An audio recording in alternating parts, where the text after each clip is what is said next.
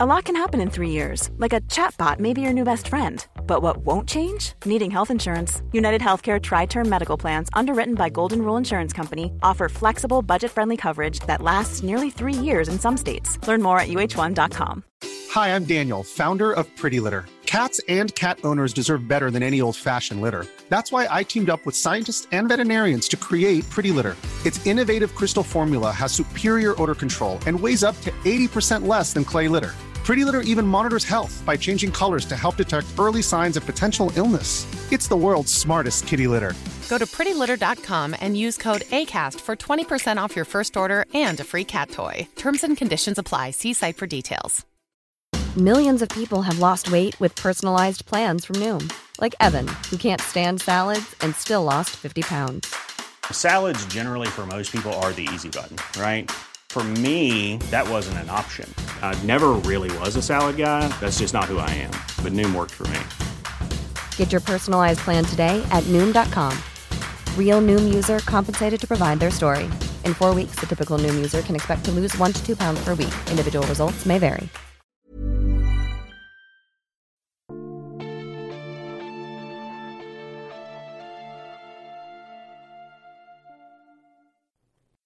Välkomna till Sagan om Isfolket-podden avsnitt 57 Eldprovet. Jag heter Dan och med mig har jag Anna. Hej Anna! Hej Dan! Hej!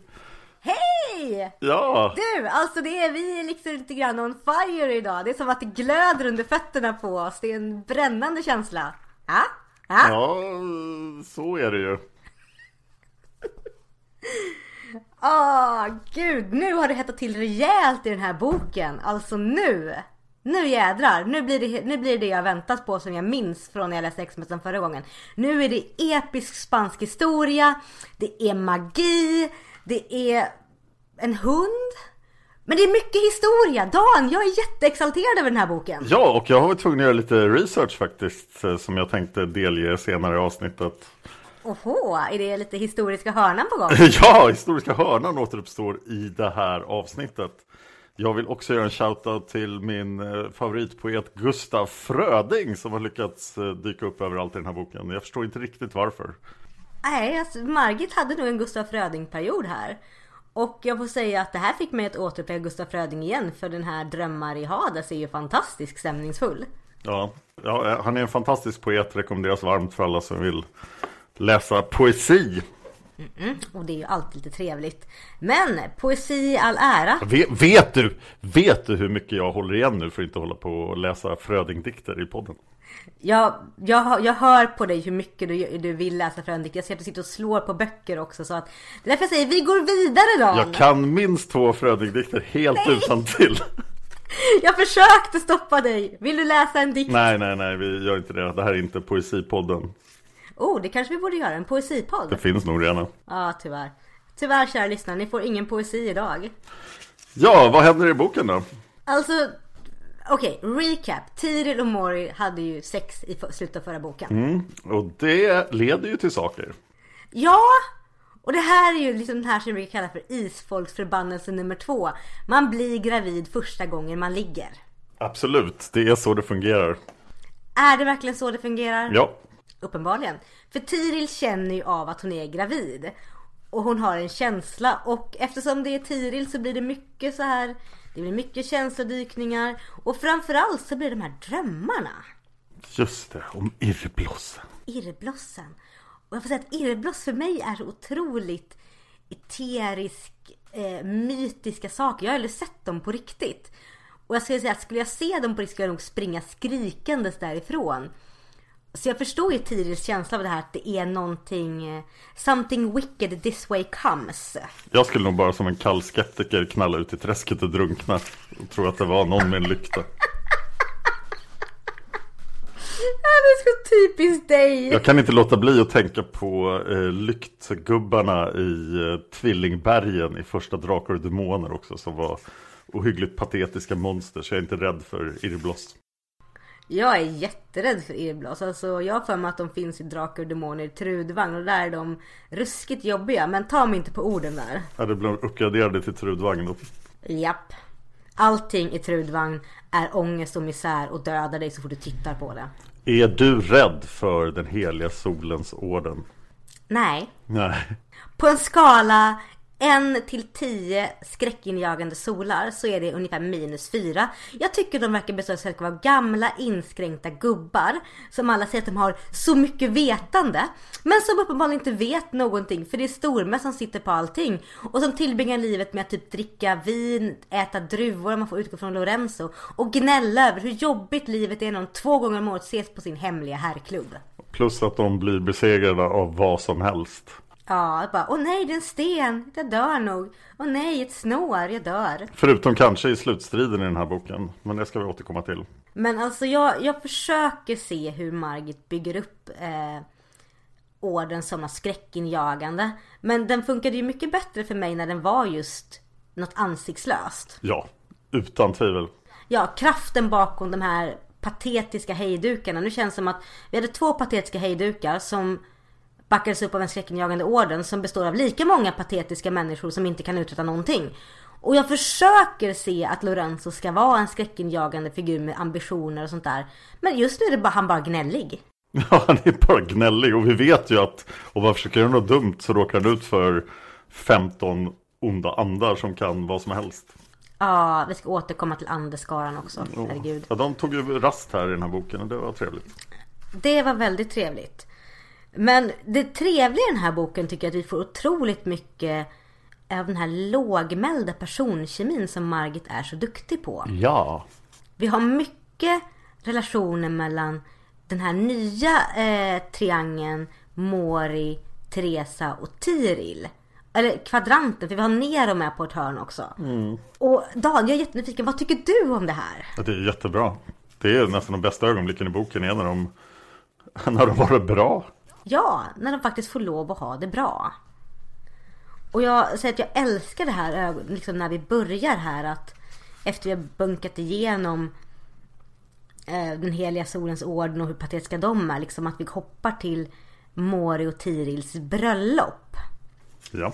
Och att vi liksom får att vi får liksom hela den här aspekten med samhällets syn på Mori som varandes en icke ja, en, en varelse som har vandrat väldigt djupt. Att de inte får gifta sig i kyrkan, de får gifta sig i det här lilla rummet.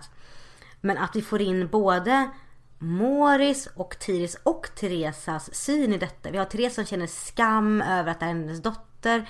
Men samtidigt så stolt över att hennes dotter faktiskt gifter sig med mannen älskar. Vi har Tiril och Moris som verkligen som inte kunde bry sig mindre. De är så glada över att äntligen få vara tillsammans för alltid.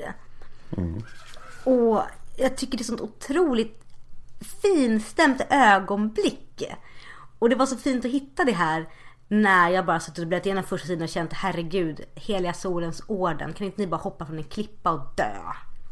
Just de här problemen som har med social status att göra, det är ju på något sätt verkliga problem som inte Tiril och Mori är utrustade för att hantera. Medan problemen med den heliga solens orden, det är ju så här magiska problem och det, det vet vi att de hanterar. Mm. Så de här små problemen, precis som du säger, de blir ju väldigt... Det är de jag engagerar mig i. Herregud! Och vi har ju den här fantastiska fina historien med eh, din favorit, August. August ja! Ja, och han som vill gifta sig med fröken Aurora.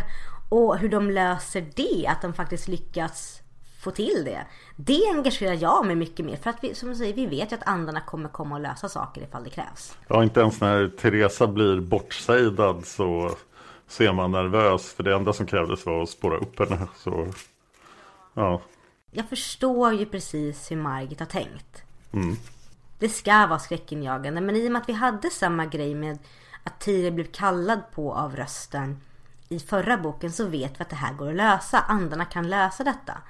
Det enda jag tyckte var bra med just när Teresa blev bortsejdad. Det var att vi faktiskt fick se det från kardinalens synvinkel. Mm. Och det båda ju inte gott för honom, eller hur? Vad skulle du säga där? Om hela den här, hans kallande session. Ja, men han verkar ju lite svag och patetisk där också. Förut var han ju jättemäktig, det var bara det att andarna var jättemäktiga. Men nu känns det som att han eh, är ganska svag i sig. Han blir inte starkare i boken heller. Nej. Jag tycker tycker att det befäster min bild av den heliga solens orden och kardinalen som patetiska gamla gubbar.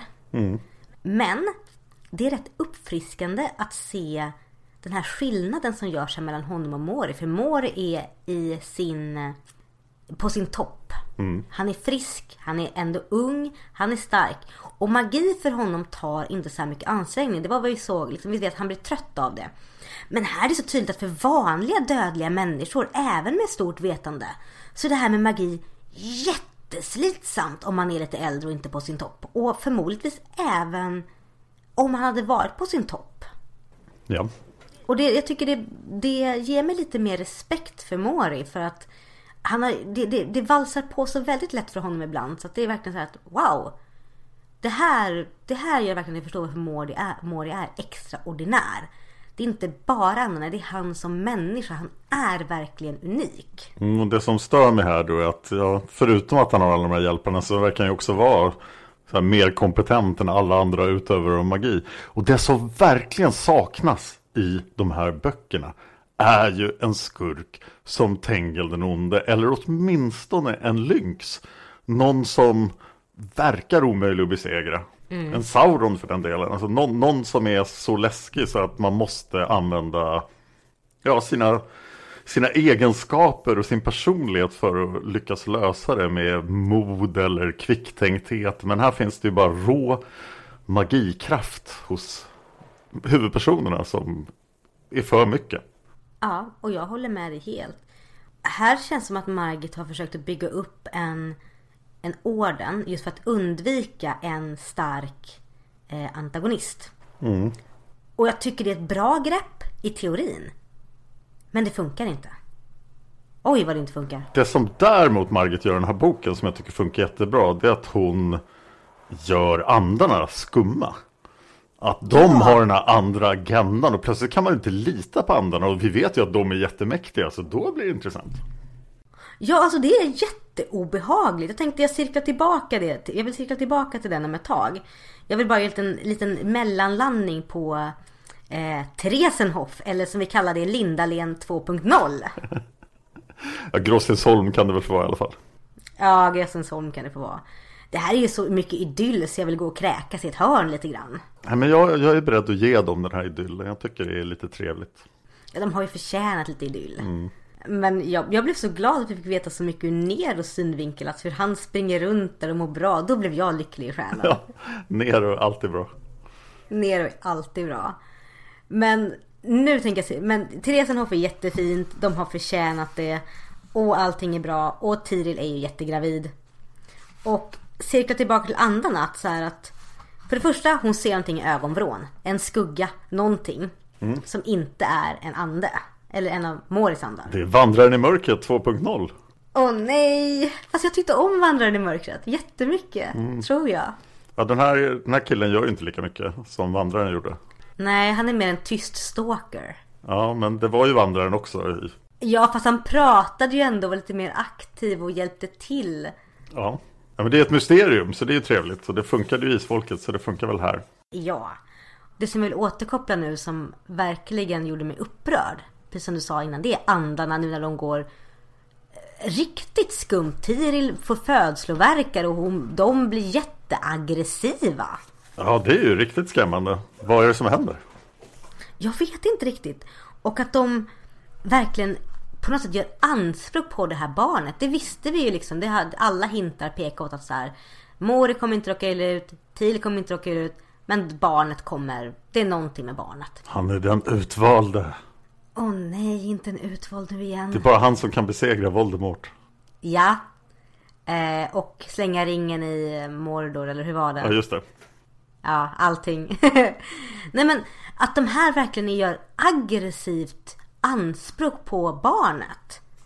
Eh, och verkligen på ett sånt här sätt som Alltså jag skulle ju aldrig velat ha med dem att göra igen. Här är de ju hotfulla. Ja. Och att de också är så här. Vi gör ingenting. Det är Mori du borde anklaga, inte oss. Så jag bara, nej det är faktiskt ni. Det är er jag tänker anklaga. Ni såg en chans, ni tog den, ni claimar mitt barn. Det är inte Mori som jag borde anklaga, det är ni. Ni tog, oss, ni tog oss till det här stället med era relationstips. Typ ligg med varandra, hur illa kan det gå? Och by the way, vi tar ett förstfödda barn. Mm, Kunde ni ha sagt innan? Ja. Och jag har svårt för detta för att det är så jävla uselt gjort. Nej, blä. Vi får se om vad, vad det är de vill egentligen. För att det kanske är ett fall av att ändamålet helgar medlen. Men eh, de har ju utfört det ganska smutsigt. Ja, och här säger jag bara att det är tur att Tiril och Mori är så snälla personer. Och framförallt att Tiril har så stort hjärta. För jag hade ju aldrig velat ha andarna någonstans inom, inom, av, inom räckvidds avstånd någon gång igen. Jag menar, hon ligger i födslovärka, föds sitt barn tidigt och de bara, barnet är vårt, skyll på Mori. Det verkar ju som att Tiril har förlåtit dem 12 år senare då. Ja. Ska jag, men barnet, vad har vi att säga om barnet? Den här lilla pojken som föds. Ja, nu händer det grejer.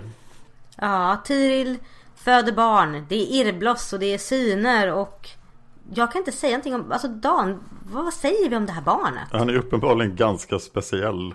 Han är, ser jättemärklig ut och sen när han växer till sig lite så beter han sig jättemärkligt. Det, det är jättekonstigt och just det här hälften livets sida, hälften dödens sida. Det är väldigt, väldigt poetiskt på ett sätt. Och också väldigt läskigt i ett barn. Och så insisterar ju andarna på att döpa honom.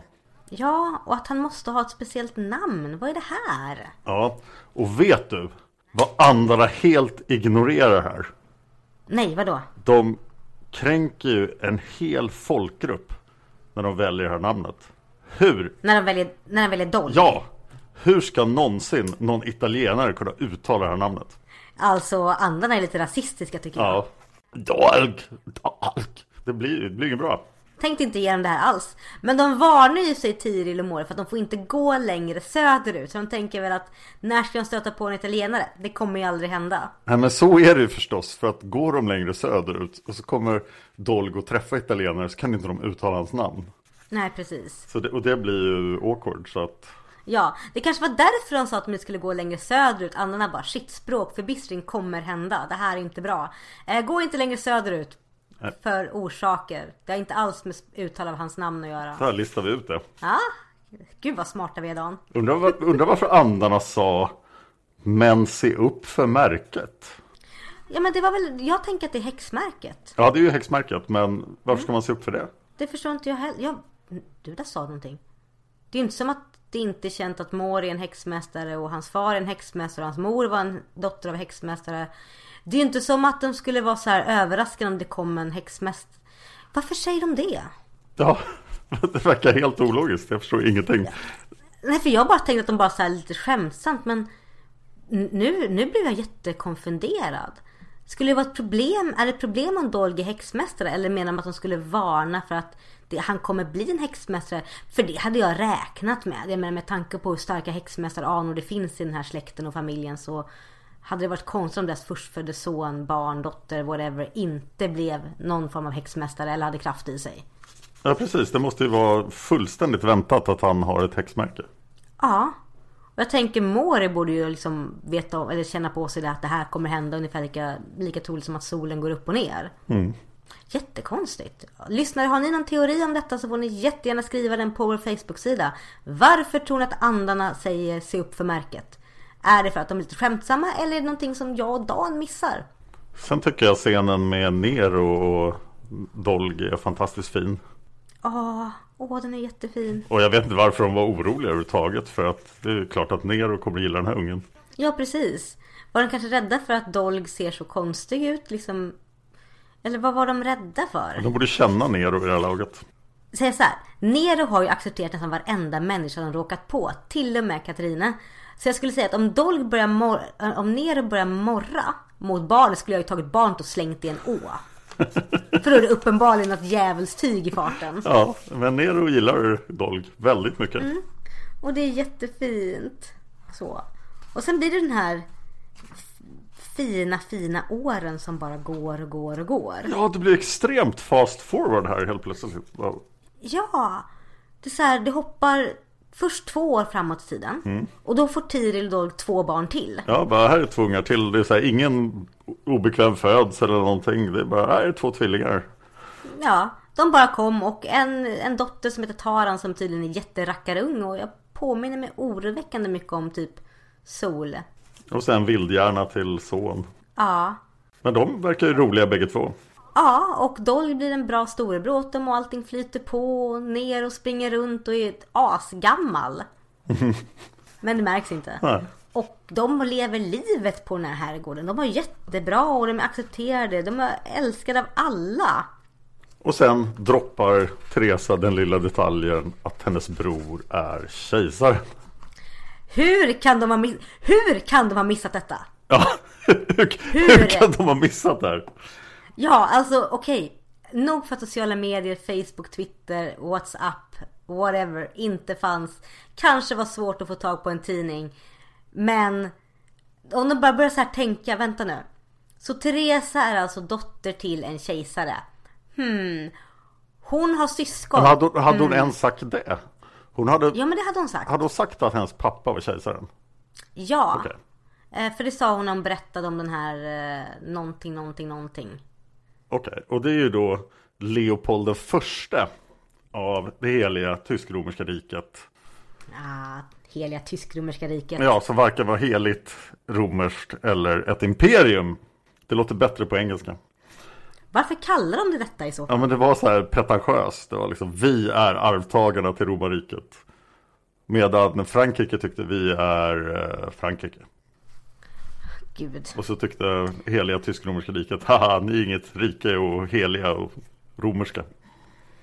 Men, Och Frankrike bara LOL, nej. Men alltså grejen var att de borde kunna lägga ihop två och två. ja man tycker det. Och nu, Ja. nu vill jag granska historien här, så nu Åh, blir det det... det historiska hörnan. Ja. Leopold den förste var alltså mycket riktigt en kejsare. Hans tredje fru var Eleonor Magdalene som av någon anledning har en annan titel i eldprovet än vad hon hade i verkligheten. Men jag tror kanske de titlarna betyder samma sak. Eh, Hon fick ett antal barn med Leopold. Och de fick mycket riktigt Karl den sjätte. Men Som är Teresas bror. Ja, som är Teresas storebror i boken. Han har två lilla systrar. De heter Maria Josefa och Maria Magdalena. Han har en stora syster som heter Maria Teresa. Men Teresa var ju hans lilla syster. Ja, men då tittade jag ändå på Maria Teresa av Österrike, ärkehertiginnan. Och kände att det här var ju förmodligen karaktären i boken. Maria Teresa är född 1684. Och det stämmer ju ganska bra här. Det stämmer ganska bra ja. Men 1696 i september så får Maria Teresa smittkoppor och dör. Vid 12 års ålder. Oj!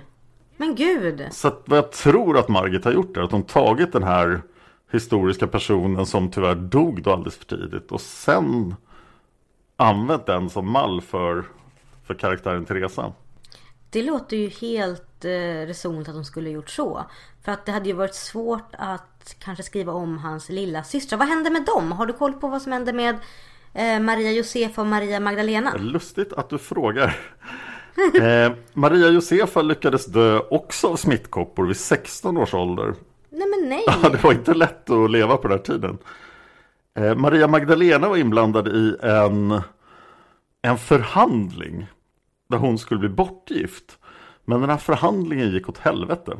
Och varken hennes man eller hon gifte sig någonsin. Och hon dog av lunginflammation vid 54 års ålder. Och det var väl ett fullångt liv då på den här tiden.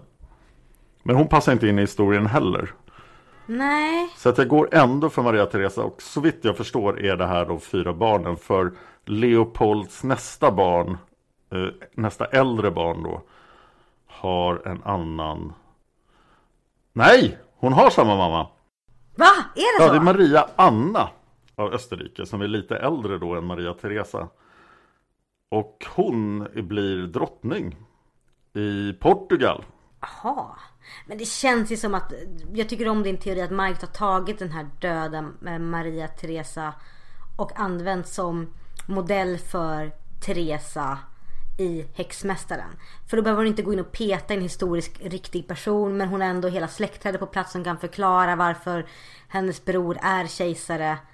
Det, det, låter ju helt rimligt och bra och rätt snyggt drag av Margit skulle jag säga. Ja, jag måste säga att jag gillar Karl den sjätte som han framställs här också. Okej, okay, i boken ja, eller i historien? framställs i boken. Han verkar jättesympatisk. Hur var han i historien? Nu hackar du upp igen. Okej. Han verkar jättesympatisk. Hur var han i historien? Nu hör jag vartannat ord. Men vad fan. Hör du mig nu då? Det är säkert Skype som bråkar. Ja. Jag hör det jättebra. Okej, ta om det där. Han verkar jättesympatisk. Hur var han i historien? Ja, det stämmer väl att han spenderade mest av sin tid med att eh, slå på folk som inte ville göra som han och tog bitar av länder som han sen förlorade igen. Han håller igång ända till 1740. Han, ha, han, har, han har fler titlar än Daenerys Targaryen. Okej, vill du räkna upp alla titlar? Jag blir jättenyfiken. Okej, han är förstås eh, he, helig romersk kejsare då. Han är kung av Neapel, kung av Sardinien, kung av Ungern, kung av Kroatien, kung av Bohemien, kung av Sicilien, ärkehertig av Österrike, hertig av Teschen, hertig av Luxemburg, hertig av Parma och Piacenza, greve av Guastalla, greve av Brabant, greve av Limburg, eh, hertig av Lothier, hertig av Milano, greve av Namur, greve av Flandern och greve av Hainaut. Herre jädrar Dan! Det där var otroligt många titlar. Ja, och sen lyckas han eh, ja, lyckas ta fler titlar också genom att vara rätt placerad i släktträden och sådär. Ja, så att han fick ärva mycket titlar och så. Han gillade mot slutet av sitt liv att slåss mot Turkiet i samarbete med Ryssland. Ha. Men eh, det gick inte alls bra. Var det religiöst krig eller var det någonting annat? Det är oklart. Men han ville slåss mot turkarna? Ja, men turkarna var lite oheliga och konstiga så att de behövde stryk. Ja, uppenbarligen. Gud. Men intressant att höra. Han lyckades också ruinera eh, imperiet. Va? Ja. Nej, han verkar ju så snäll. Eller i boken eller vad? Ja, det var just alla de här små krigen tror jag som slet ut eh, kassan för Karl den sjätte. Ja, det kostar ju att föra krig alltså. Det är ju ingen billig historia när man tar en armé och ska gå på korståg. Och eh, Habsburgarnas historia efter honom är väldigt intressant men den ska vi inte ta här kanske. Mm, spännande, spännande. Jag blir nyfiken men vi kanske ska gå vidare med historien i boken. För där kommer vi ju dyka in lite mer i historien. Också. Men det är jätteintressant att höra och jag, jag tycker ju att det är kul att höra att eh, hur Margit har byggt på en person som faktiskt dog och lyckats få in henne i ett släktträd i en historia. För det, det ankrar ju an en fiktiv historia väldigt mycket bättre i historien och jag tycker det är så snyggt gjort av Margit. Herregud. När man kommer till Wien och Kejsarpalatset så finns mm. det ju en jättestaty av Maria Teresa på mitt i Kejsarpalatset. Mitt. Alltså hon som dog i smittkoppor? Nej, utan Nej. den Maria Teresa är Karl den sjättes dotter. Åh, oh, men det är också väldigt fin detalj för att det, i häxmässan så nämnde jag att Karl är väldigt fäst vid Teresa. Ja. Och det är ju väldigt fint att tänka att ja, men han döpte sin egen dotter efter sin älskade syster. Ja, och det kanske han gjorde. Mm. Så att det här kanske är Karl den sjättes så här, drömscenario, att hans syster överlevde. Nej men gud vad hemskt! Det kanske bara så att han, det här är hans drömidyll. Så här, hon bor på en herrgård med sin dotter och sin svärson och han kan komma dit och fly hov, hovlivet och växa upp och liksom ha en Nej men gud vad tragiskt. Ny teori, hela häxmästaren är Karl den sjättes dröm. Han bara, åh hon hade ett jättebra barn och det barnet var gift med en häxmästare. Ja, och jag kunde komma dit och vara en normal människa och leka med hennes barn och känna att jag var en del av en riktig familj. Nej men gud Dan, det här var ju jättesorgligt. och då tänker jag att det här är någonting han drömmer upp på sin dödsbädd också när han ligger där och önskar att livet hade blivit annorlunda. Okej. Okay. Det här blir jättejobbigt. Mm. Eh, vart var vi i Häxmästaren, den riktiga boken egentligen? Jag tror att Mori och Teresa ska åka ut på ett litet äventyr.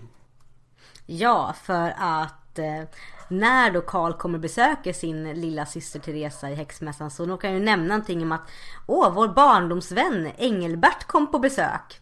Och Teresa bara Alla känslor på en och samma gång. Mm. Och alla fattar direkt. Att det här är Tirils far. Ja, och han var inte mycket att hänga i granen. Nej, jag, jag blev överraskad.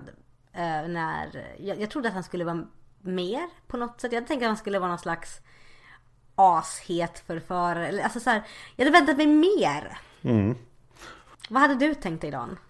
Jag hade väntat mig någonting bättre än det här. Först verkar han ju vara en typisk eh, Margit-skurk. Men han verkar ju faktiskt ha kvar känslor för Teresa. Och det, det gör ju honom mer komplex.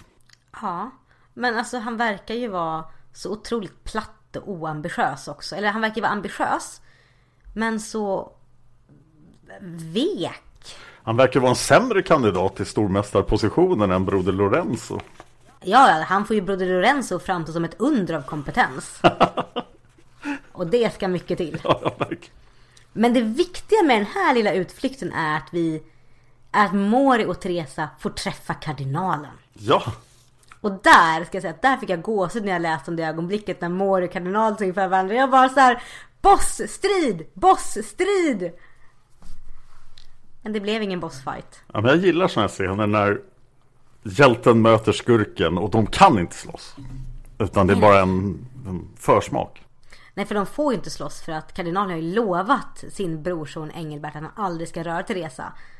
Och det är, det är snyggt. Och att han håller det löftet också ju, gör ju kardinalen lite djupare. Ja, han försökte ju sig ha, kalla till sig Teresa tidigare i boken för att han ville... Att, jag vet inte om... Han håller ju det för att han... Han håller det men det är fasen inte långt ifrån att han inte håller det. Nej, och sen får väl... Ja, ja han, han har någon slags ambition att försöka hålla det i alla fall. Ja. Någon slags, men det vet inte, katten alltså. Men det, det är snyggt också. Och här får vi lite mer insikt i... Här dyker ju andan upp lite grann igen. Ja, Så här. Men, men det är snyggt för att vi får veta liksom att de är förföljda. Vi följer Therese och så berättar Moriam att ja, och de försökte skjuta vagnen och sånt där. Men Anna tog hand om dem. Och jag behövde inte se det här. Och jag är jättetacksam att jag inte behövde se det. ja. Det, Vad tänker du? ja, det här visar ju hur hjälplösa orden är mot andarna. Men jag är ändå glad att Margit hade liksom den goda smaken att så här, inte visa den här otroligt ojämställda striden andarna versus vanliga grunts. Ja.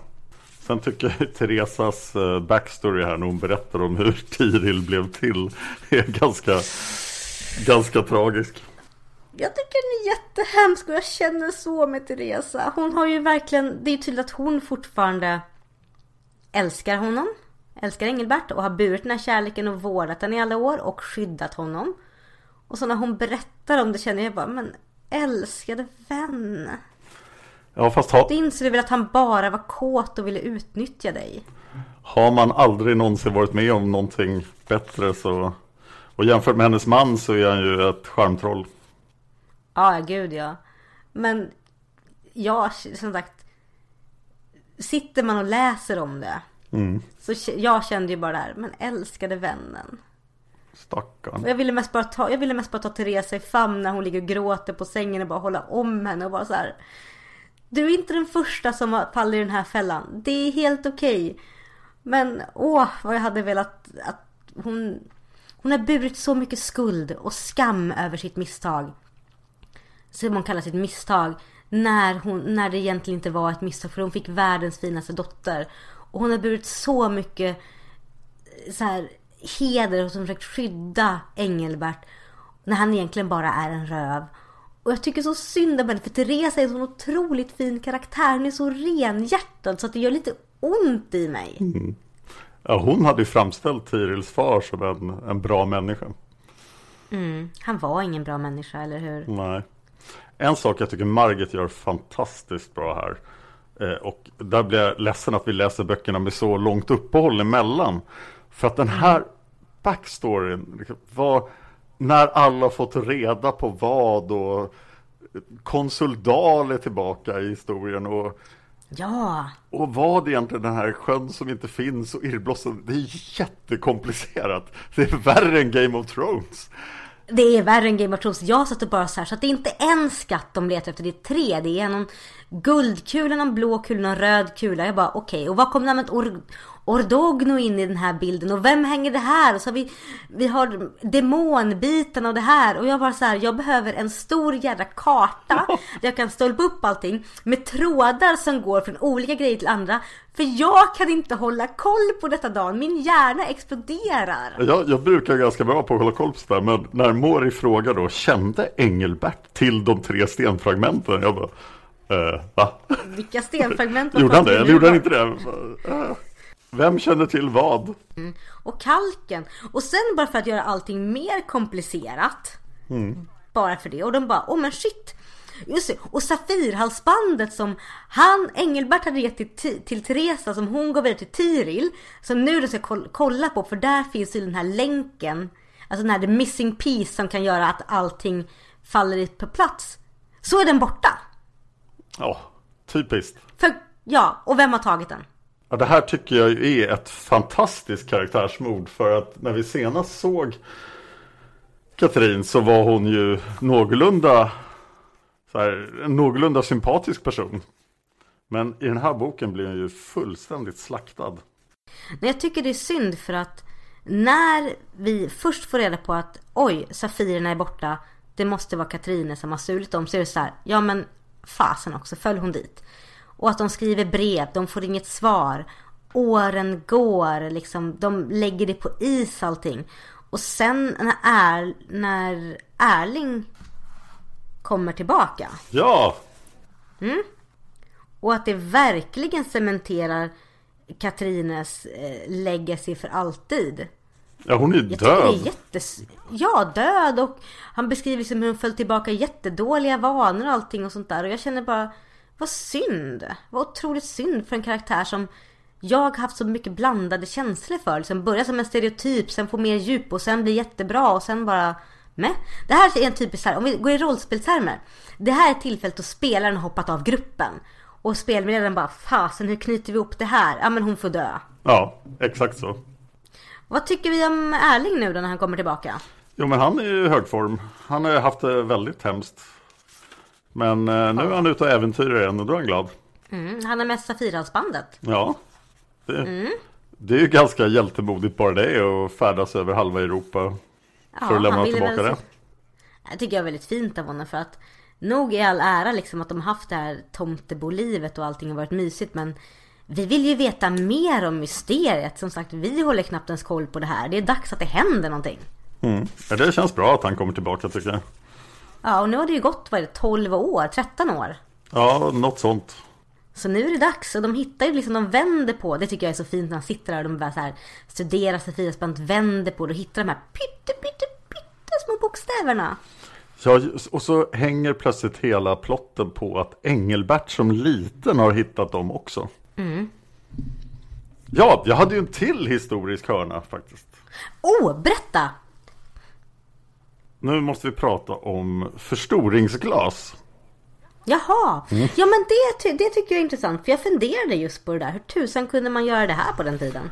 Ja, förstoringsglas uppfanns ju av Roger Bacon på, i Oxford vid universitetet på 1200-talet. Så, Oj. och jag tycker boken motsäger sig själv här för att eh, först ska då har ju faktiskt Teresa ett förstoringsglas och det verkar ju enormt opraktiskt. Och då tänker man, ja så såg ju säkert förstoringsglas ut på 1700-talet. Men sen säger de att så här, förstoringsglas fanns det gott om på 1400-talet. Ha. Och det är det korrekta. Så att på 1700-talet antar jag att de hade förstoringsglas som i princip såg ut som dagens. Ja, det låter ju helt rimligt i så fall. Men att de är så gamla. Ja, och eh, det var ju en fantastiskt bra uppfinning när det kom. För att alla som eh, hade yrken där man bara läste som lärare på universitet och så vidare. De var ju tvungna att gå i pension så fort de blev närsynta. Ja, just det ja. Aj, aj, aj. Och det löste ju Roger Bacon då. Så att folk kunde jobba mycket längre inom akademiska yrken. Vilket är väldigt bra. Och, och det ledde ju även till glasögon strax efter. Akademiska yrken just där man läser och framförallt på den tiden i dålig belysning sliter ju otroligt mycket på synen. Så den här uppfinningen måste ju verkligen varit revolutionerande och en stor lättnad för just boklärda. Absolut. Ja men det är intressant för att jag funderade just på så här, nu är Margit ute och eh, hittar på. Men det känns som att resten av boken har varit rätt väl researchad. Så att ja, kul! Och det här var i princip det första som gjordes med då linser överhuvudtaget. Så att det ledde ju också till eh, kikare och liknande saker senare. Oh fasen. Coolt. För de lyckas ju med hjälp av personröst tyda den här lilla skriften som är hittepå. Men sen när de börjar inse att man kan flytta bokstäver, då, då vet de vart de ska. Och nu blir det äventyr! Ja, det blir verkligen äventyr. Och jag började undra här, men vänta. Boken heter Eldprovet och nu är den nästan slut. Ja. Vad är eldprovet? Nej men lite så, jag kände bara boken borde heta eh, liksom Hemmaidyllen eller Hem till gården. Ja, eller Pojken föds. Ja, det var ett dåligt namn då. Okej, okay, men någonting i den stilen. Ja. Den utvalde. Orkar inte den utvalde. Men Mori, Erling och Tiril ger sig iväg på äventyr för att hitta den här borgen där stormästarna sover. De ska äventyra, hittar borgen, klättrar upp.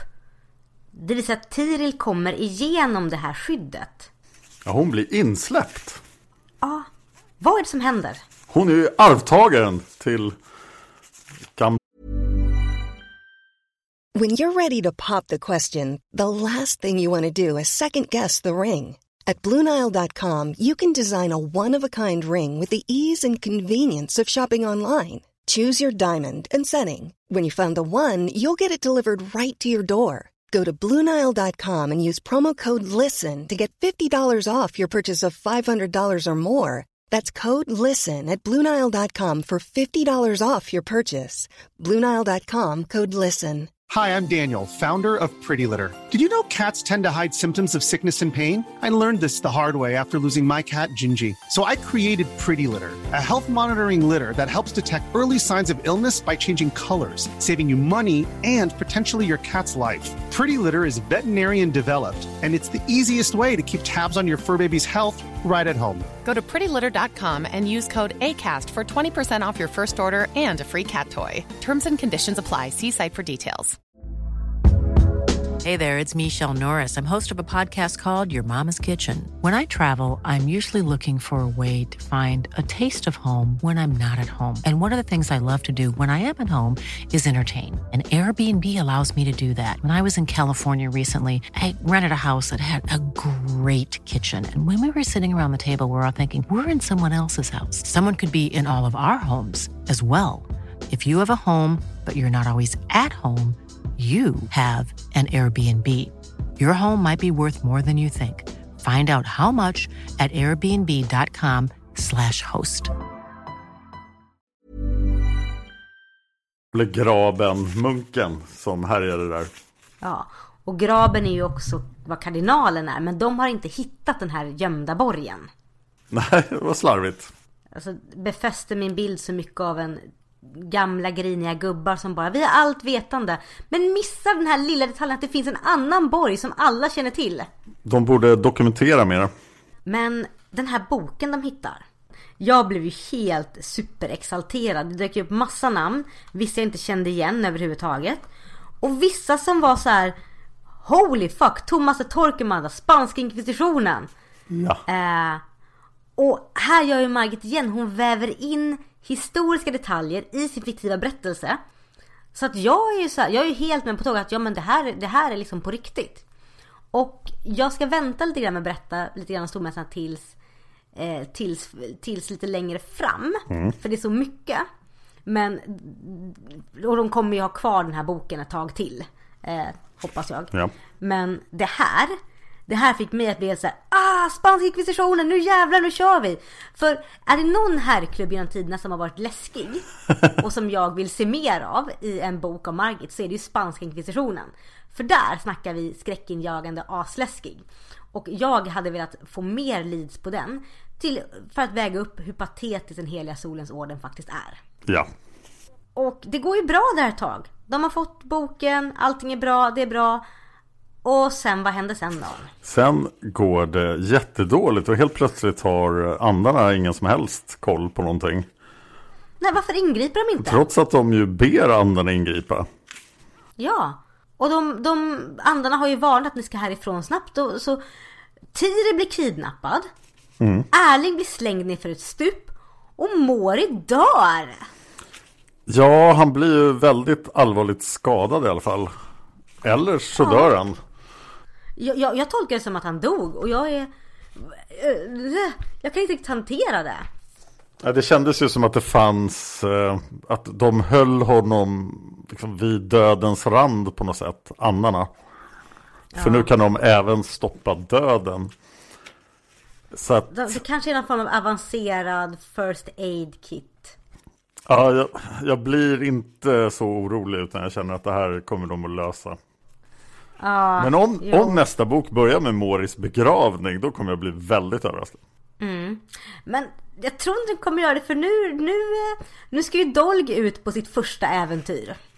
Ja, Och nu har ju skuggan verkligen blivit till vandraren i mörkret för nu börjar skuggan kommunicera. What's up with this? det roligaste, Och- det roligaste här på slutet tyckte jag var att eh, Taran och Villeman följde med. Ja, och Nero! Ja, det är klart Nero ska följa med. Ja, jag kände mig så otroligt kränkt när Tiril, Mori och Erling inte tog med sig Nero på äventyr. Det var ju för att Nero skulle kunna leda en räddningsexpedition. Ja, men det är så här, ah gud, han hade kunnat varna och hjälpa och ah gud. Men jag blev positivt överraskad av den här boken. Nu, försv- nu försvinner du igen. Ja, jag lutade mig tillbaka. Ja. Jag blev väldigt överraskad av den här boken på ett positivt sätt. För jag tyckte den var väldigt mysig men också att Margit börjar verkligen plocka in alla trådar hon lagt ut i de tidigare böckerna. Både historiska trådar och mysteriet. Vad tyckte du? Jag är inte lika positiv. Jag tyckte inte om karaktärsmordet på Katrin.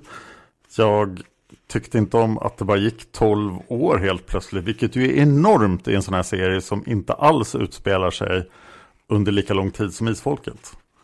Det är sant. Och eh, hela historien kändes ju extremt rörig. Men det kan vara mitt eget fel. Känner jag också så jag klandrar mig själv för det. Jag, jag tyckte bättre om bok tre. Ja men bok tre är ju en helt egen kategori. Den är ju top notch. Mm, den var fantastiskt bra.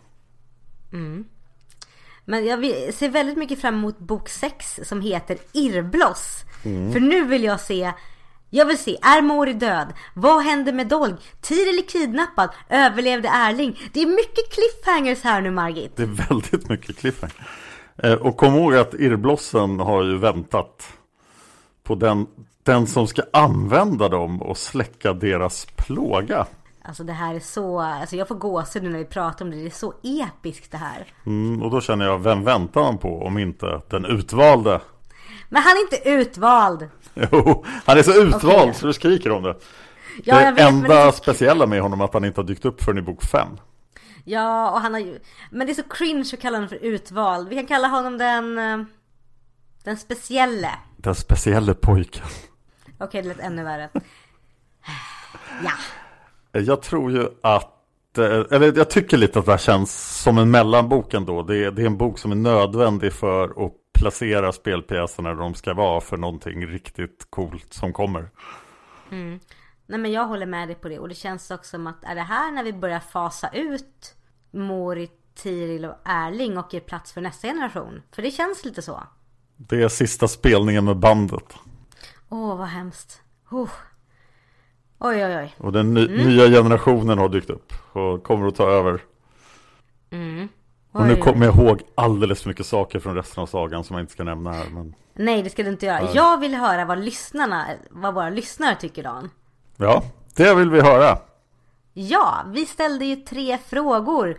Eh, vad tyckte du om boken? Vilka är dina favoritögonblick i boken? Och vilken är din favoritkaraktär? Och Dan, du får jättegärna börja med att läsa upp första svaret. Mm, jag måste bara ta upp sidan också. eh, konstpaus. Titta.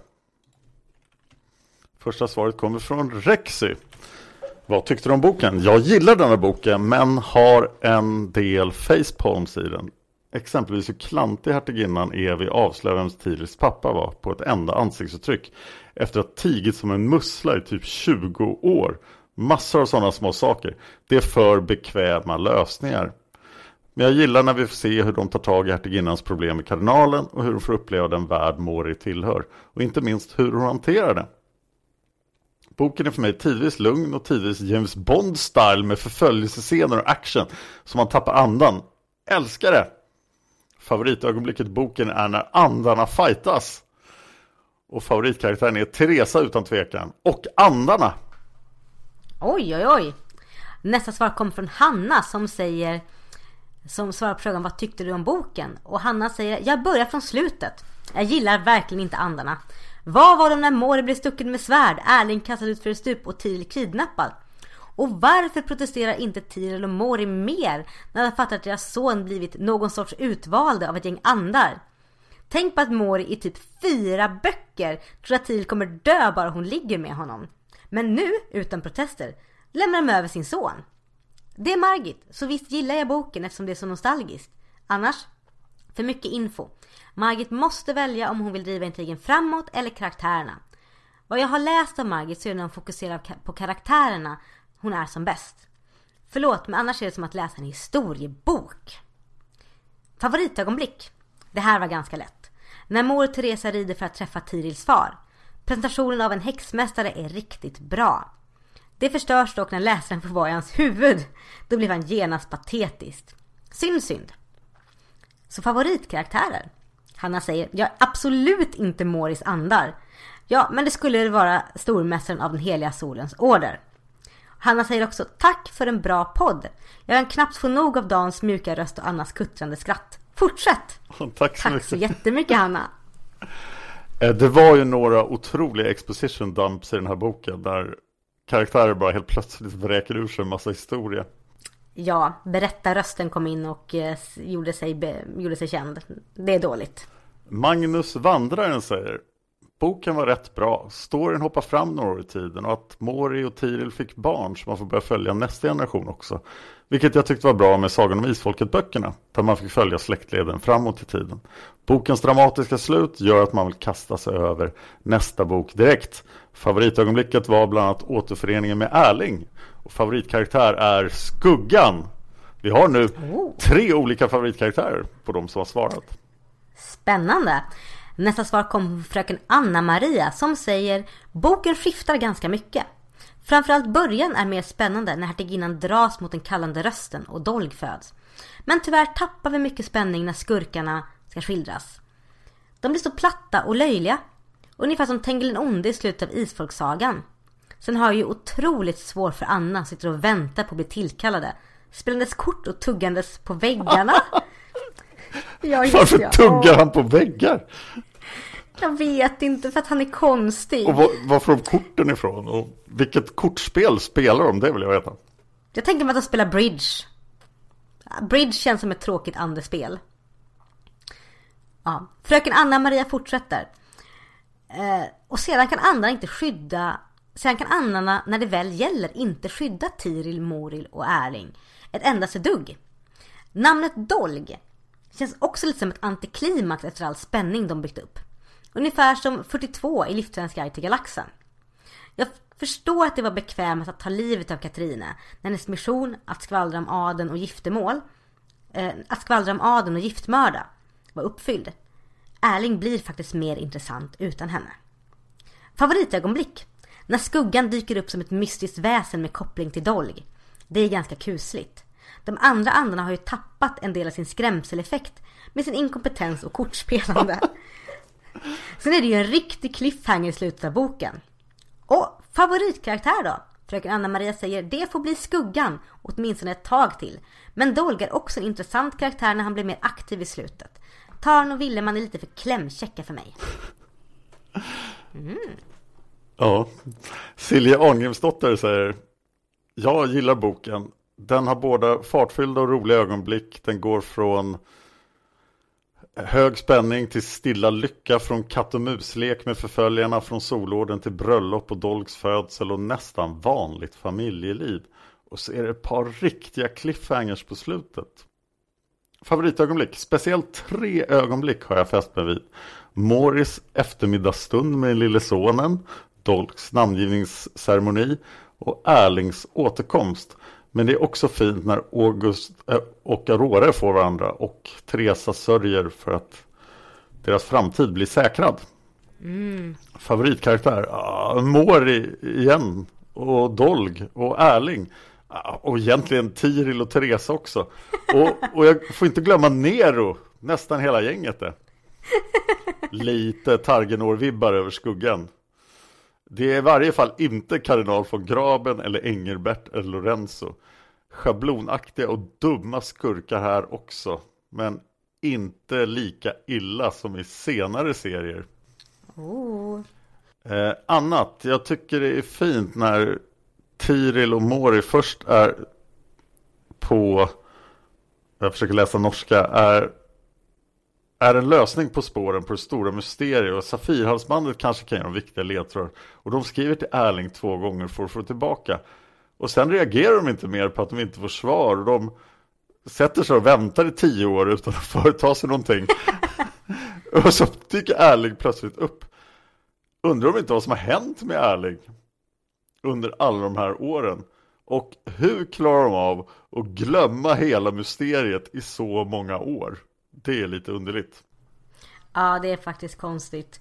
Jag menar, borde de inte bli oroliga för att de inte får svar? Eller skiter de bara i Erling? Ja, lite konstigt var det. Men det blir alltid problemet när man hoppar så här långa bitar i en bok. Eh, Dolks ögon vill Silja Arngrimsdatter prata om. På sid 101 står det Den tredje dagen slog den lille pojken upp ögonen. Var det inte precis det det stod om Anna-Maria Isfolket också? Verkar lite konstigt att det tar flera dagar för ett nyfött barn att slå upp ögonen. På sid 101 står det också Hans ögon var lika, men de var fullständigt svarta. Regnbågshinnan var inte mörkbrun på gränsen till svart, den var helt svart som om ögonen bestod av bara pupiller och ingenting annat. Men, men så var det förstås inte. Regnbågshinnan fanns där, men den var helt svart. Och hon kommenterar som om inte Dolgs ögon och utseendet med den blåvita huden redan var speciella nog. Så kommer det några sidor senare på sid 111. Barnet såg upp på henne, och det är Teresa då, med outgrundliga ögon så svarta att det såg ut som att han inte hade några ögonvitor i det hela. Men det syntes ändå strimma vitt på sidan. Hon tyckte att hans ögon såg ut som ett ljus, en hund eller häst som bara visade vita ögonen vid vissa tillfällen. Och eh, då säger Silje, jag är inte säker på hur lång tid det har gått på de här tio sidorna. Några dagar må det i alla fall vara. Och det verkar märkligt att Therese inte har lagt märke till det här tidigare. Att ögonen är som ett djur. Speciellt om det verkar som han. Hon har tittat väldigt mycket på honom. Och sen sista punkten Silje vill ta upp är likheten mellan Asbjörn och Margit och några av karaktärerna. Mm. Om man kommer ihåg det har det tidigare i podden varit prat om att Margit har skrivit in sin käre make och kanske sig själv i några av karaktärerna. Till exempel Tengel och Silje. I avsnittet Legenden om Marco nämnde jag att jag ville komma tillbaka till likheten med karaktären Häxmästaren. Och nu när det inte längre är någon spoilerfara så är tiden inne. Huvudpersonerna Mori och Tiril har flera uppenbara likheter med Asbjörn och Margit. Bägge paren har tre barn, två pojkar och en flicka och en högadelig eh, mamma eh, och svärmor. Bägge paren har relationer över landsgränserna, Island och Norge, slash Österrike för Mori och Tiril och Norge och Sverige för Asbjörn och Margit. Eh, och bägge är faktiskt halvt norska, halvt svenska. Men de två paren har också mer personliga drag. Träckfälles. Va? Va? eh, Nej. Har mer personliga drag som jag som jag har sett hos Asbjörn och Margit i intervjuer i Margits självbiografi och i den senaste biografin Äventyrsdrottningen som kom i höstas. Asbjörn och Mori är båda mörka, högresta, ståtliga och trygga män som framstår som räddningen för sina respektive hustrur Margit och Tiril. Och Margit och Tiril har speciellt livsglädjen gemensam och den innerliga kärleken till djur som de delar med sina närmaste. Ja, det var fint. Ja, det var en fantastiskt bra reflektion. Tack ja. Silje.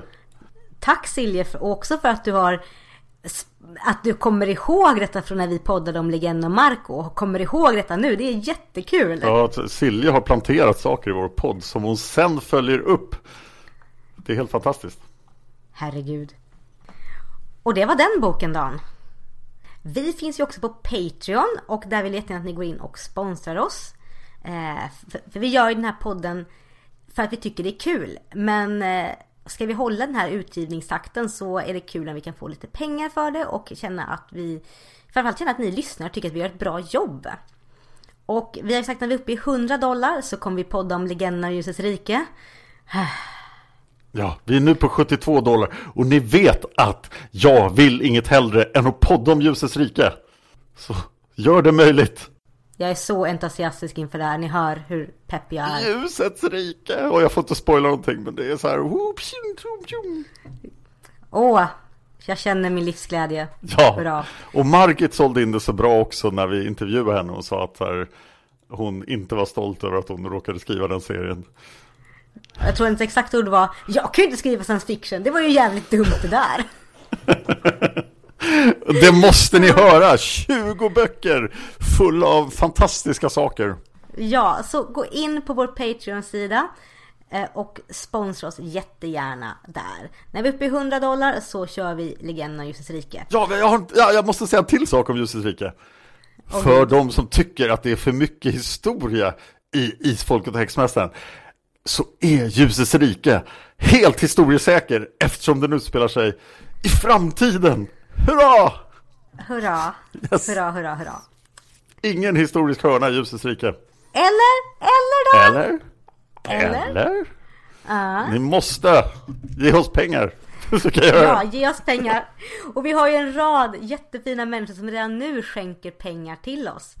Och vi vill tacka Eidan L. Rydhammer, Alba Lundström Ramirez, Kim Andersson Sköld, Desiree Lindmark, Elin Lindqvist, Eva Martinsson, Glasögontömten, Hanna Eriksson, Hanna Naversjö, Ingrid Johansson, Yes, Julia Mason, Karin Källström före detta Simonsen, Kristina Hedgren, Magnus Rask, Maria Andersson, Maria Samuelsen, Marita Vio, Martina Roll, Mona Elisabeth Austad, Monica Nyhus, Mystika Ferry, Petronella Thorén, Solveig Gudnadottir och slutligen Ingvild. Tack så jättemycket för att ni skänker pengar till oss varje gång vi gör ett avsnitt och ser till att vi kan fortsätta. Stort tack till er! Jag vill faktiskt rikta ett till speciellt tack till Eva Martinsson för hon är nämligen min främsta provlyssnare som provlyssnar många av mina andra poddar. Så att, eh, för jag, det är ganska svårt att lyssna på sig själv för mycket så att hon hjälper mig med det. Så det vill jag tacka för. Tack så jättemycket Eva. Och Dan. Ja. Har vi några iTunes-recensioner? Ja, vi har en iTunes-recension från Korpens Vingar. Som oh, nice. ger oss fem stjärnor och vi har faktiskt fått 56 betyg på iTunes och vi har 5 och 0 i medelbetyg. Så. Wow, jag älskar er så mycket nu kära lyssnare, så jädra mycket! Stort tack, ingen av mina andra poddar har så här högt betyg på iTunes. Korpens Vingar säger så kul att höra era tankar och åsikter om de olika böckerna. Jag har skrattat så tårarna rinner åt era träffsäkra analyser och tokigheter som dyker upp mellan varven. Tyst, säg ingenting. Hade jag säkert oh. sagt någon gång ja. i det avsnitt. Ja, det har du säkert. tack så jättemycket Korpens Vingar och tack ni andra. Det är jättekul att veta att ni uppskattar oss så mycket. Ja, och vi är tillbaka i Irrbloss.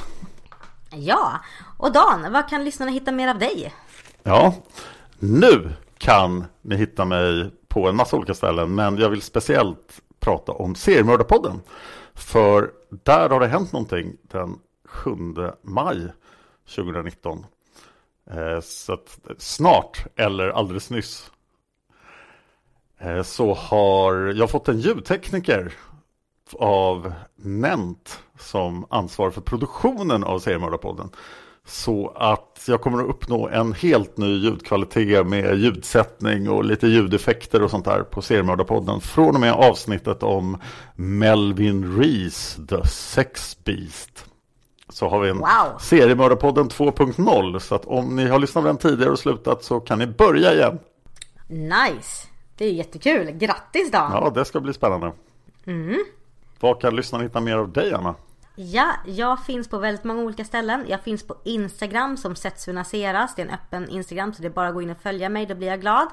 Jag finns på Twitter, där heter jag Annaseras och där twittrar jag framförallt om vad jag gör på dagarna och även lite roliga grejer och nyheter jag tycker ska hända. Och sen så har jag en blogg, setsunaseras.blogspot.se och till den bloggen finns det en Facebook-sida som heter Setsunaseras och den blir jag jätteglad om ni går in och följer. Där hamnar alla mina blogginlägg, roliga grejer jag gör, uppdateringar i mitt liv och framförallt också roliga artiklar jag tycker att alla borde läsa. Och jag har nu börjat skriva lite mer på engelska så gå in och följ mig så blir jag glad. Oh. Jag finns förstås mm. också på Twitter och Instagram och heter då Dan Hörning och jag är den enda som heter det. Så jag är lätt att hitta. mm. Men Dan, då ses vi i nästa bok då vi ska irra runt ute på vidderna och jag kommer springa och du kommer gå i träsket eller hur var det vi sa? Ja, precis så. Så jag, jag distraherar dem så du kommer undan. Det här kommer bli ett väldigt kort avsnitt nästa gång om du ska gå ner i träsket. Ja. Om vi hade ljudtekniker så kunde vi haft så ljudeffekter av någon som sjunker i träsk. Jag kan göra en ljudeffekt. Okej. Okay. Splutsch, klatsch, äh. mm. Jag hoppas MTG är bättre på sina ljudeffekter. Det hoppas jag med för din skull. ha det bra kära lyssnare så ses vi i nästa avsnitt. Hej då! Hej då! Om så skulle ske av Alba Lundström Ramirez Del 5 Efter en dryg månads dvala hade Tarjei det senaste dygnet genomgått så många raska sinnesförändringar att han knappt kände igen sig själv. Han hoppades att hans sinnesstämning nu var det sansade, rationella tankesätt som var hans egentliga personlighet. Men han hade trott samma sak under det han i efterhand insett var en stund av rent vansinne, när han försökt packa för att ge, ge sig iväg neråt Europa. Efter denna urladdning, som hade varit lika mycket en psykisk utmattning som en fysisk, hade han sovit som en död hela eftermiddagen, natten och långt in på morgonen. Inga drömmar hade plågat honom, inga mörka funderingar. Han hade vaknat vederkvickt och rastlös. Över en sen frukost, intagen samtidigt som Cecilia åt lunch, hade de diskuterat och planerat. Tarjei hade dragit sig för att gå ner till matsalen, rädd för frågor och kommentarer om gårdagens uppståndelse. Men Cecilia kunde vara finkänslig när det behövdes. Dessutom hade han velat kasta av sig rollen som invalid och vägrade att ta emot en enda till bricka med mat i sitt sovrum. De talade istället om det förestående besöket. Även där var Cecilia taktfull nog att inte gå in djupare på känslor, utan höll sig stadigt i det praktiska. Det hon framförallt ville dryfta var möjligheten att bjuda ner resten av släkten. Farhågan var att det kunde bli för mycket för särskilt den äldre generationen och kanske verka opassande så snart efter Kolgrims död, som de ändå alla sörjde svårt. Och borde inte Mattias ges tid att slå sig till ro i Gråstensholm efter allt han varit med om? Men samtidigt var glädjen i att få träffa en för dem ny isfolkssläkting kanske just vad som behövdes efter den senaste tidens fasor. Tarje och Cecilie enades om att en inbjudan inte kunde skada Sen så fick den norska delen av familjen själva se hur de ville göra. Dessutom var förhoppningen att Mikael och hans fosterföräldrar skulle stanna länge, åtminstone några månader. Så då fanns det gott om tid och inga skäl att brådska. När de ätit klart, Tarjei med en aptit han inte haft på alldeles för länge, gick Cecilie för att, fortsätta, gick Cecilie för att författa ett långt brev. Tarjei själv gav sig ut i trädgården. Han behövde friskt luft och solljus, kände han. Kanske kunde den friska brisen blåsa rent i hans tankar. Men en timmes planlöst strövande senare var han fortfarande så rastlös att han ville krypa ur sitt eget skinn. Tarjei var överhuvudtaget utled på sitt eget sällskap. Lite otacksamt fann han sig själv önska, inte på riktigt, inte egentligen, att Alexander aldrig skrivit till hans avlidnas Cornelias släktingar att de inte var på väg hit. Att han kunde sätta sig på en häst och inte stanna förrän han var framme och knappt ens då. Inte stanna förrän denna pockande känsla i kroppen mattades av så att han kunde andas och tänka och bara vara igen. Någon kom gående från huset. Och det tog inte lång tid innan Tarjei kände igen Alexanders resliga gestalt och något haltande steg. Vad han däremot inte kände igen var känslan som for genom honom. Eller rättare, han kände igen den, för den hade varit en ständig följeslagare genom den senaste månadens nätter. Men inte förrän nu hade han stannat upp och betraktat den. Ännu fortfarande gled hans inre blick bort från en noggrannare granskande. Men han hann uppfatta två saker. En snabb, bubblande glädje och en känsla av att saker snart skulle vara ställda till rätta. Markgrevens ansikte avslöjade också någon obekant känsla. Men innan Tarjei hann registrera den hade Alexander anlagt en mer neutral min, även om hans ögon fortfarande lyste av värme och vänlighet. Så där är du, sade han kort. Cecilie sa att du hade gått hit ut. Jag har med mig hälsningar från både min dotter och min kock förresten. Den förra höll på att driva den senare till vansinne med sina krav för mat åt sitt nyaste husdjur. Hon var tydligen mycket precis och bestämd och jag har hört att du har något med den saken att göra. Tarjei skrattade. Hon är en intelligent flicka. Det har hon från sin mor, sa Alexander med ett leende. Nå, inte bara, sa Tarjei rättvist. Det var hur som helst en glädje att instruera henne. Hon påminner mig en del om mig själv i den åldern, om jag får vara så förmäten. Ett kvickt sinne och en genuin omtanke om andra. Alexander såg mycket nöjd ut vid detta beröm av hans älskade barn. Jag är glad att du tog henne på allvar. Hon är en väldigt seriös ung dam, vilket är ännu en likhet jag ser med hennes mors kusin. Han nickade åt Tarjei som grimaserade. Jag har dock varken känt mig särskilt kvicktänkt eller seriös på senaste tiden. Allt jag borde ta allvarligt glider mig ur händerna. Jag tar ständigt fel beslut, på det mest oöverlagda sätt. Och sättet på vilket jag tillåter mig själv att sjunka ner i ett träsk av inaktivitet är vämjeligt. Jag, en läkare. Jag borde veta bättre. Är du inte lite väl hård mot dig själv? Alexander var chockad av mängden självförakt som brann i den yngre mannens hela uppenbarelse. Men samtidigt kände han igen sig allt för väl. Om allt var väl var detta bara ett steg i läkeprocessen, som att tömma ett varfyllt sår. Det viktigaste var att han inte stannade självföraktet, för det kunde vara verkligt nedbrytande för en människa. Och det skar i Alexander att höra den briljanta unge läkaren på detta sätt göra ner sig själv och hela sin livsgärning. Han fick också medge att Cecilia hade haft helt och hållet rätt. Som alltid, tänkte Alexander med ett kärleksfullt inre leende. Även så här, blek och arg och så uppenbart olycklig, var Tarjei otroligt tilldragande. Hans skönhet liknade på många sätt Cecilias, med de lite kattaktigt snedställda ögonen. Samtidigt var de så absolut olika människor och Tarjei var så absolut maskulin.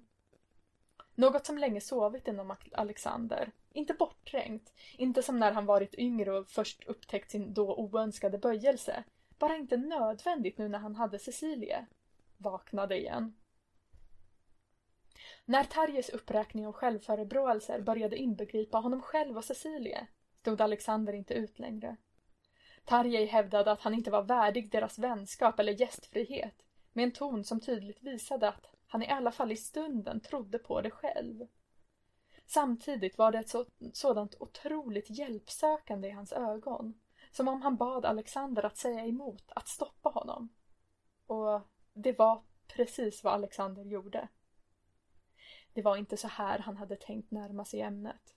Trots att Cecilies ord hade uppmärksammat honom på inte bara sina egna känslor utan också fått honom att i ett nytt ljus se Terjeis handlingar, ord och blickar den senaste månaden hade han tänkt vara betydligt försiktigare.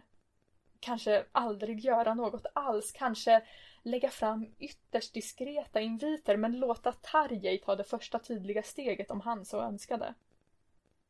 Alexander hade definitivt inte tänkt att han skulle gripa tag i Tarjeis skuldror så hårt att det måste ge blåmärken, dra honom till sig och tysta den, de förhatliga orden med sin mun mot hans. Men det var vad han gjorde. Tarjei stelnade först till, hela kroppen blev så styv som en staty och Alexander var på väg att ta ett steg tillbaka och be om ursäkt, som om det ens var möjligt. Då var det, något, då var det som om något brast inom den unga läkaren. Han tog ett tag runt Alexanders nacke med fingrarna i hans hår. Alexander var fortfarande halvt övertygad om att Harry skulle dra honom loss. Istället tryckte han dem hårdare samman, lika spänd men nu på ett helt annat sätt. Och Alexander märkte tydligt att en viss del av den yngre mannens anatomi var särskilt styv. Det var inte längre Alexander som kysste Tarjei. Rollerna var med bestämdhet omvända. Det var Tarjei som tog vad han ville ha av Alexanders mun, böjde Alexanders huvud ner mot sig med samma hårda grepp i hans hår. Markgreve Paladin för mer än tio år sedan, han som funnit njutning i Hans Barts armar, hade inte anat någonting. Det insåg dagens Alexander omtumlat. Med Hans hade allt varit en lek, men någonstans i djupet av sitt medvetande hade Alexander redan då föraktat Hans för den karaktärssvaghet som redan gått att ana. Det hade inte funnits någon av den ömsesidiga respekt och, ja, beundran som vuxit fram under många år mellan honom och Tarjei. Och Hans hade varit krävande, ofta, men inte på alls samma sätt som Tarjei var. Hans hade behövt honom, men inte, inte på samma sätt som Tarjei nu gjorde. Han hade aldrig älskat Hans. Tanken, eller kanske mest vad den innebar, fick Alexander att till slut flämtande bryta kyssen och ta ett litet steg tillbaka. Greppet om Tarjeis axlar släppte han dock inte. Den yngre mannen var också andfådd och hans ögon var vidöppna med stora mörka pupiller och en glöd som snabbt falnade till osäkerhet. Gode gud, Alexander, vad är det vi gör? Cecilie... Där avbröt sig Tarjei, oförmögen att finna ord för sveket mot den älskade kusinen han nu hade begått. Alexander lyfte handen för att stryka över Tarjeis kind och trots skulden som stod skriven i Tarjeis ansikte lutade han sig mot beröringen som om han inte kunde motstå den. Cecilia är inte, hon kommer inte... Alexander snubblade över orden i sin iver att lugna honom och blev tvungen att ta ett djupt andetag innan han kunde fortsätta. För himmelens skull, Tarjei, det är ju Cecilies egen idé. Tarjei började skratta. Fortfarande andlös efter den häftiga kyssen dröjde det inte länge innan han var tvungen att ta stöd mot en likaså skrockande Alexander för att överhuvudtaget kunna stå upprätt. Det måste ha varit ett samtal det, flämtade han och jag tror att du måste återge det för mig någon gång men inte... Inte nu, instämde Alexander. Det finns annat jag hellre gör nu, sade Tarjei. Men kanske inte heller precis nu. Eller kanske framförallt inte precis här, sa Alexander. Kom. Han tog sig löst och led, ledde vägen bort mot ett litet sommarhus. Tarjei följde några steg bakom honom. Det kändes som att varje tum av luft mellan dem dallrade av spänning. En fantomberöring nästan mer verklig än om de hållit varandras händer.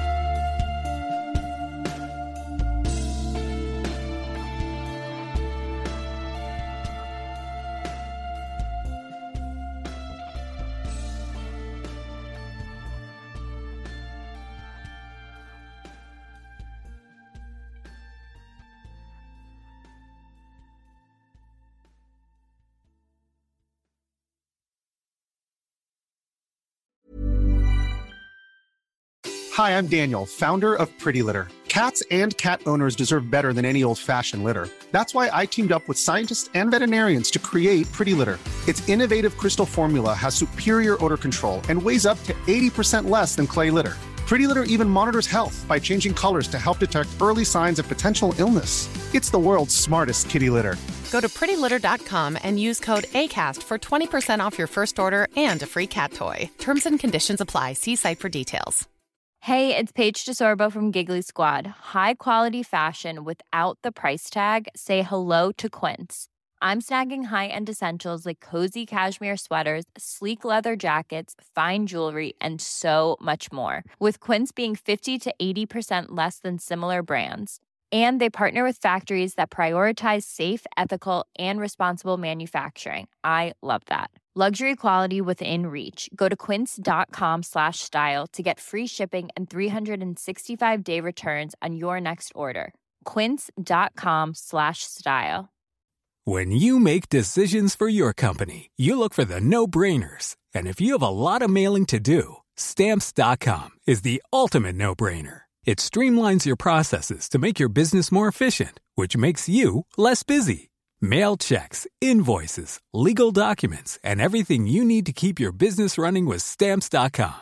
Seamlessly connect with every major marketplace and shopping cart. Schedule package pickups and see your cheapest and fastest shipping options from different carriers with rates up to 89% off USPS and UPS rates. And with the stamps.com mobile app, you can take care of mailing and shipping wherever you are. Make the same no-brainer decision as over 1 million other businesses with stamps.com. Sign up with code program for a 4-week trial plus free postage and a free digital scale. No long-term commitments or contracts. That's stamps.com. Code program.